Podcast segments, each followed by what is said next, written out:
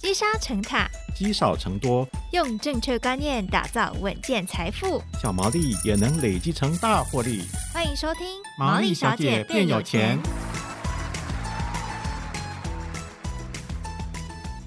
Hello，大家好，欢迎收听《毛利小姐变有钱》，我是佩服，我是笑鱼。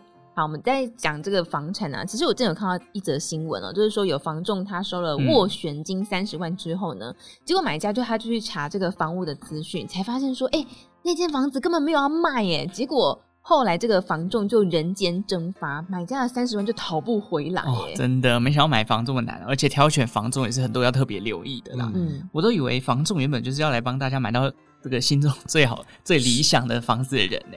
但是好像不是这样子哦。应该是说大部分都还是，可是真的是少部分。这个呃，就是老鼠屎嘛，嗯、所以就坏了一锅粥。不过我们今天这几个来宾呢，他以前就待过房仲业，当然现在还是哦，他已经洞悉了这个产业的黑心手法，嗯、所以这集就要来跟大家分享。对，没错，怎么挑到好房仲啊？黑心手法有哪些？赶快来请东农不动产的资深经理陈泰元，泰元哥来跟我们分享。哎，泰元哥好，Hello，各位听众大家好。哎，佩服好，笑宇好，又再次碰面喽。好，我们要怎么样找到跟太原哥一样诚实的中介呢？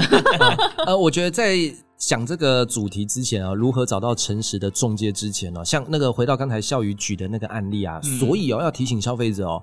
下斡旋记得要到人家中介公司去下斡旋，因为有的时候是假名片，嗯，有的时候是假的名片，然后就是诈骗集团。就像你说的，房子根本卖都没卖，然后故意跟你讲一个非常诱人可口的价格，让你冲动下斡旋，嗯，对，然后钱就这样被骗走了。所以这个真的是好学校也有坏学生啊，就都是这样，没错。对，那那我会觉得就是说。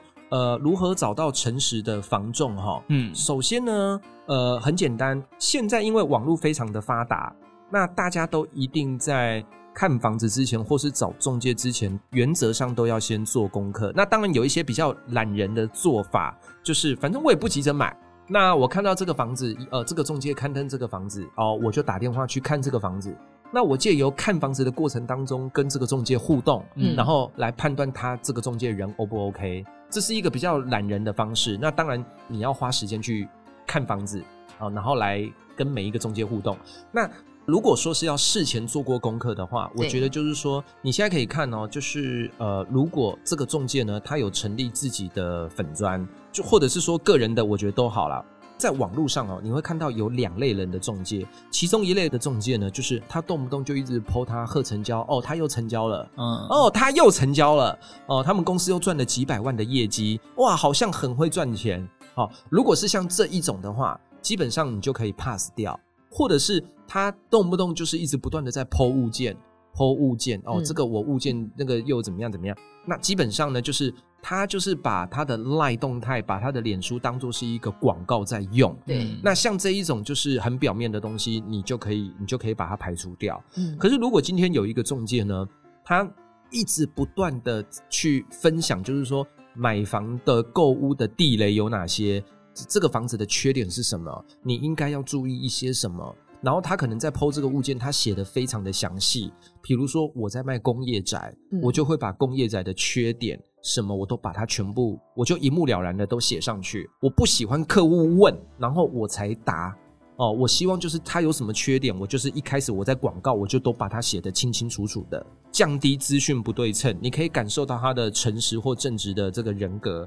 还有一种是说，你可以明白的告诉他。哎，不好意思哦，我没有现在要买房，我只是对看房子有兴趣。这样你会愿意服务我吗？嗯，呃，或者是嗯，因为我是我现在钱还没存够，我预计两三年后才要买房，那你会理我吗？嗯，哦，对，或者是说，哎，我在别家中介遇到了什么状况啊？我可以请教你吗？嗯，哦，就是对他一点好处都没有的，嗯啊，可是他都很热心的愿意提供啊协助。那我觉得这个中介基本上就可以相信了哦，对，大概是这样。好，那我觉得刚刚好像听起来有点像是要跟房仲做朋友嘛。对，那如果是跟房仲，就是哎，那朋友之间，我们还是有一点就是公归公，私归私。那个服务费这个部分，是不是也是对房仲来讲是一个制衡的方式？大家哈一定要有一个观念哈。呃，分两个阶段。第一个跟房仲做朋友，我等一下跟你补充。那我们先讲服务费这个部分。嗯，在服务费这个部分呢、啊，大家一定要有一个清楚的观念就是买卖房子绝对不是买卖双方的事情而已，它一定是包含中介三方的事情。嗯，因为呢，假设你是买方，屋主到底在想什么？哦，你不会知道，一定是透过中介转达告诉你。那当然，卖方也一样喽。啊，买方在想什么啊？哎，我也要透过中介来转达。嗯，所以说，到底谁对中介比较好？哦，然后愿意让中介跟你站在同一阵线，这件事情其实就很重要。因为你要想哦，你是买方，你服务费最多，你就是付两趴。嗯，卖方的服务费最多，你就是付四趴。嗯，但是如果说中介因此可以帮你买到更低，那个绝对不是只是杀到两趴而已。嗯，那卖方可能可以帮你卖更高，也不止卖到顶多加四趴而已。对，所以就是你想要买的更便宜，买的更好，你就必须要让中介知道你是一个非常有服务费观念的人，你不会去砍服务费。嗯，那就因为这样子，以后只要有那一种根本还来不及拿出市场，可能就要被秒杀、超 Apple 的物件，你就非常有可能在第一时间就知道。哦。对，你如果想要掌握第一，就是那种很那个稀有事出的，或者是超便宜的投资物件的话，你就必须一开始就跟做中介做好朋友，然后服务费观念。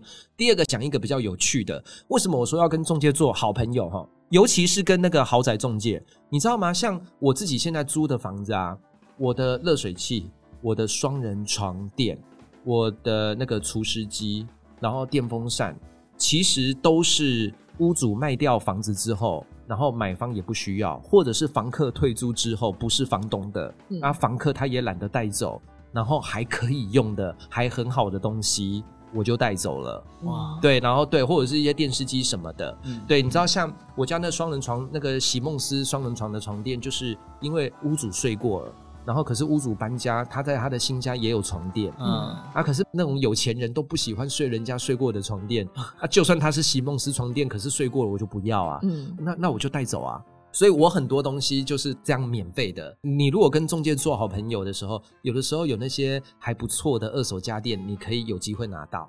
哎、欸，这个是额外有趣的一个故事，嗯、所以是到到到处打电话，然后去认识不同的房种吗？也倒不用啦，就是跟中介做好朋友，你可以跟一两个、两三个就好了。哦、嗯，对对对。哎、欸，那有哪一些话术呢？就是大家如果听到说，哎、欸，这个是房仲的话术，要特别小心。其实我觉得话术有分黑心或非黑心话术啦。嗯，那我觉得房间其实大家大部分听到的。都是一体两面的话术，它严格来讲不算是黑心啦。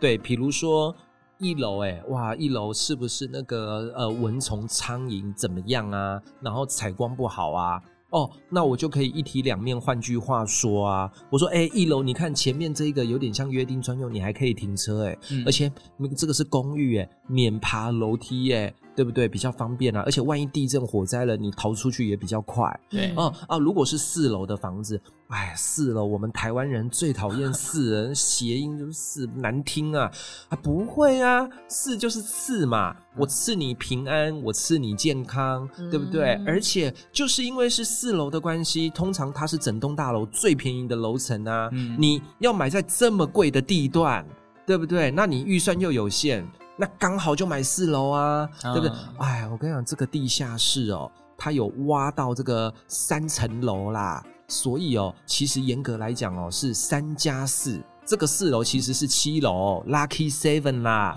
啊 啊，这个顶楼，哎，顶楼，我觉得冷的时候很热啊，热的时候很冷啊，水压的问题又有漏水的问题啊。哎呀，拜托你，你忘了之前那个什么新闻事件了吗？对不对？像你很浅眠，你稍微有一点声音，你就被吵醒了，你就要住顶楼啊，你就不怕你楼上就有什么什么小孩蹦蹦跳跳啦，对不对？哦，所以很多事情就是一体两面。可是你说这是黑心话术吗？哎，就不是。这个就是中介，只是会把很多缺点讲成优点，嗯啊啊，旁边是庙哎哎，你去那个圣杯去跋杯啊，神明给你醒杯就代表喜欢你跟他做邻居啊，等等这一些，当然还是会有一些黑心话术的手法。那如果说是黑心话术的话，你就真的要特别小心了。嗯、有一些话术是那个已经叫做是谎话了，嗯、哦，对对对，比如说新闻自己也有报。或者是那个建商自己也宣称说，哦，这里有未来捷运、未来百货公司，嗯，那个最有名的例子就是那个宜兰高铁站。嗯，你知道宜兰高铁站当时设定就是在宜兰的时候，他们有想到四个还五个地方，哎，就是这四到五个地方要想说我要设在哪一站。对，结果可能都还没有一个定案哦。然后呢，可能中介就已经在那边说：“我跟你讲啊，这里我们未来就未来宜兰站就设在这里，到时候走路五分钟就搭高铁啦，太方便了啊！”结果后来隔没几年说啊，宜兰站确定设在宜兰的另外一边。嗯，呃，那那你可以告中介吗？好像也不行啊，因为它这个就是宜兰站之一嘛。对啊，类类类似这样子。是对，那所以说哦，捷运预计这里有什么民生汐止线？你看民生系子线讲了十几年了，我到现在都可以跟你讲民生系子线啊，这里未来有民生系子线啊，嗯、我十年后还是可以跟你讲民生系子线，就是还没开挖啊。对，所以这个、哦、这个就是我就是夸大话术，可是你又不能说他说谎，嗯、那那你就要辨别说到底这个是不是可行的，嗯。啊，类似这样子。还有另外一种就是。他会跟你讲，我跟你讲，买到这里必赚呐、啊，房地产一定增值，嗯、这个是坊间最多中介会做，所以这也是为什么我卖房子，我最讨厌跟人家讲说买这个一定涨哦，一定一定翻倍，我最讨厌这样讲。可是我就看过很多那个很老油条的中介，他们都会跟客户说，我跟你讲，这个旁边哦一瓶都五十万了，这个一瓶才三十万呐、啊，不然你买完哦，我帮你立刻卖掉，帮你赚差价啦。可是后来新闻不是也才报道吗？搞了半天去查，人家讲的那个五十万是预售，嗯，啊，你卖中古屋，你中古屋三十几，你跟人家说旁边预售五十几，然后可以帮人家中古屋三十几，然后卖完卖掉赚差价给人家，对，就是就会有很多这种很夸张，然后虚假的不实的陈述。那还有，尤其是卖那种带租约的，然后店面的都会骗你，因为那个店面的价值最难抓。你知道我们住宅啊。房价很好抓，因为住宅都有实价登录，行情就是就是正负大概三五万，很好抓。可是店面哈，你看我们光是同一条马路哦，都还有阴面跟阳面，哎，就是那一排对面那一排单号牌就是人潮比较多，啊，双号牌人潮就是比较少，嗯，啊，可是门牌都差不多，嗯，对不对？哦，都会有这个差别。那有一些黑心投资客。这个就不太能够说是话术，而是说一个黑心技巧。他就可能这个房客呢是他的，是他的人头，然后就特别写了一个假租约，明明这个行情月租金那个一个月只能够租三万块，你就叫这个房客配合你写了一个五万块的假租约。嗯，哦，那我三三万块回推投报率跟五万块回推投报率回推的那个总价就差很多啦。对，那你可能就会被骗啊。所以说，你不能只是看租约啊，你也要自己去算，说到底多少钱容易租得掉。嗯，你自己要去做功课。嗯，之前还有一个案例是，他卖凶宅，然后呢，这个投资客呢，他就在想说，嗯，我要怎么把凶宅用什么样的方式可以用接近市价卖掉？就是如何不被告，可是又可以用正常的价格卖掉。嗯，哦，很简单，他在网络上呢就公开说，我这个是凶宅，然后市价的六折，在台南，台南。然后呢，一瓶大概就是开二十三万，嗯，然后他跟你说市价的六折，可能没有做功课的人可能就以为我们台北人天龙国的人，哇，一坪二十三万，好便宜哦，凶宅六折哎，屋主自己在广告上说他六折啊，对，结果你就误买了，结果买了之后才发现说，呃，搞了半天周边的房价一坪一坪二十万，然后他开二十三万，然后跟你说六折，嗯，对，然后而且他里面还带租约。里面那个房客就是他的他的人头，嗯，然后呢，你进去的时候，你你就会问啊，因为通常你卖凶宅，刚好里面有租客，你是买家，你一定会问嘛，你一定会问房客说，请问你租在这里感觉怎么样？有没有因为他是凶宅会不会怎么样之类的？嗯，那那个房客就是他的他的人头啊，所以他会说，哦，我住在这里哦，我住在这里，我老婆才那个又怀孕了，又生小孩了，而且我我上个月才刚升总经理。哦，什么的，我又中乐透什么，他一定就这样跟你讲，啊、对，然后租金投报率怎么样？哦，多高？哦，我这边一个月三万块的那个租约给你看，哇，住在这里好像很好哎，然后就就买第一，你总价不小心买贵了，行情二十万，你买到二十三万，对对，然后然后然后租金投报率明明只能租两万块，你用三万块去跟他买。结果租客下个月就拜拜，一个月的押金给你扣完就走了，然后你就再也租不到那个价钱。嗯，对，就是有很多这种骗人的方式，可是你要告又又又又告不太的，又告不成，又告不成的方式，嗯、有很多这种方式，所以要注意要小心。是，所以哦，很多黑心话术其实还是要自己要破解，就是你自己要做做功课了。对，然后还有像一个那个虚假竞争，这个哈、哦、坊间哦，我自己也曾经就是也有去上过课哦。嗯那因因为那个那个课程哦，一个那个他的学费要五六万块，然后大概一期就三个月，然后每个礼拜上一两次课。教什么？对，他就是教中介怎么骗客户。啊，有这个课程，有这种课。我跟你说，就是有有这个课程，就是他是一个千万年薪那个的什么业务员，然后后后来就是开这个课。那当时呢，他也找我去上当他的学生，但是我免费。他是希望就是对外宣称说，你看连陈太元都是我的学生，嗯，所以他当时就是私底下跟我讲好。就是说，呃，陈太元，你不要跟人家讲你是免费的啊，你来当我的学生，然后也帮我打打广告，所以我就去上，结果我才知道说他们都是怎么样在骗客人。就是那个笑鱼是屋主，佩服呢是我的同事，嗯，我说，哎、欸，佩服，来，我们现在来对表，现在十二点整。十二点五分的时候，记得打电话给我。嗯，好，我先进去找笑鱼屋主喽。嗯，好，哎、欸，笑鱼屋主你好，嗨，你好。呃、那个，嗯、我跟你讲啊，这个呃，买方啊，那个他对你的房子有兴趣啊，怎么样怎么样啊？呃，十二点五分到了。哔哔哔打来了，对，然后佩服打来了啊，那个啊，卢先生啊，那个笑语笑语屋主，我跟你说，那个买方打来了，这个就是买方然后，然后我就跟你在那边一问一答，那个哦，哎，那个对，这这个钱你愿意卖哈？哦，就是这那个啊，买买方目前是出这点钱啊，怎么样？然后我们就挂完电话，哎。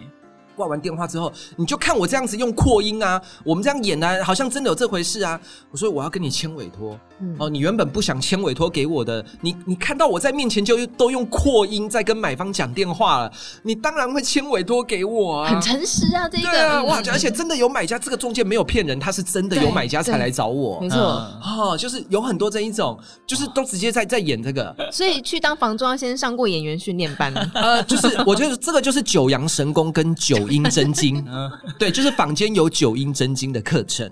那但是我个人就是后来觉得，我一度就很困惑，然后有一点非常的快要走火入魔。对，我就是觉得，我我有一点就是因为我是一个讲谎话，我会很不自在，我会很容易被拆穿的那种人。对，然后所以我后来就觉得就是有点愤世嫉俗，我就觉得不管我要诚实到底，因为我觉得说实话才可以最有底气，嗯，然后最理直气壮。所以现在就是坊间就是有这两大派，就变这样。哦、好，那沙坦哥，我们还是要问一下，如果真的、真的、真的不小心跟房仲产生纠纷，这种事情当然大家不想遇到。对。可是如果真的遇到的话，您会建议怎么这样处理呢？呃，我觉得跟跟中介哈，如果真的有发生纠纷哦，基本上就是三个啦，就是情理法三个面向啦。嗯、因为既然有纠纷，肯定是公说公有理，婆说婆有理。对。那我觉得就是第一个，你要保障你自己的部分，就是法律的部分。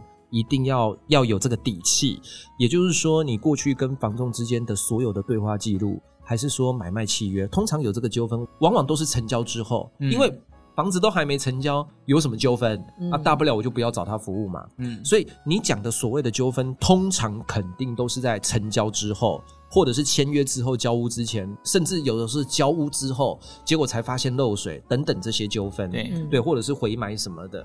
因此呢，就是相关的赖对话记录、证据文件，你都要先准备好。那当然，事先要先请教律师该怎么应对进退。嗯，那第二个，如果是你想要全身而退的话，你当然也可以去列举累积啊，看这个中介在过去的服务的过程当中，有哪一些其实你觉得不是很满意，或者是我是买家。你怎么都是帮卖家说话？你让我觉得就是我有一种买贵然后服务不周到的感觉。你怎么都只叫我加价，不叫屋主降价呢？嗯，哦，类似这样。但是你还是要尽量的，就是说，大家还是一个相对平等的状态。就是除非真的闹僵上法院，嗯，不然在这之前哦。尽量的还是动之以情的来说。那泰元哥有就是你心中有一个案例，就是之前遇过这种纠纷，就怎么处理成这样子的吗？印象深刻的，呃、对啊，印象深刻。像我哈，我自己有一个非常经典的案例，就是原本呢、啊、买卖双方开心的签约，然后呢签完约了之后，正在办过户嘛，嗯，还没交屋嘛，结果呢那个买方呢。他就突然丢了一个很无理的要求，但因为我那时候是菜鸟，我很菜，嗯，他就说陈太元，你可不可以帮帮我跟屋主说，因为他这个房子就是之前住过人，所以墙壁有些泛黄，有一些脏脏的，可不可以请屋主油漆之后再交屋给我？嗯，对，那因为我当时就傻傻的也不懂。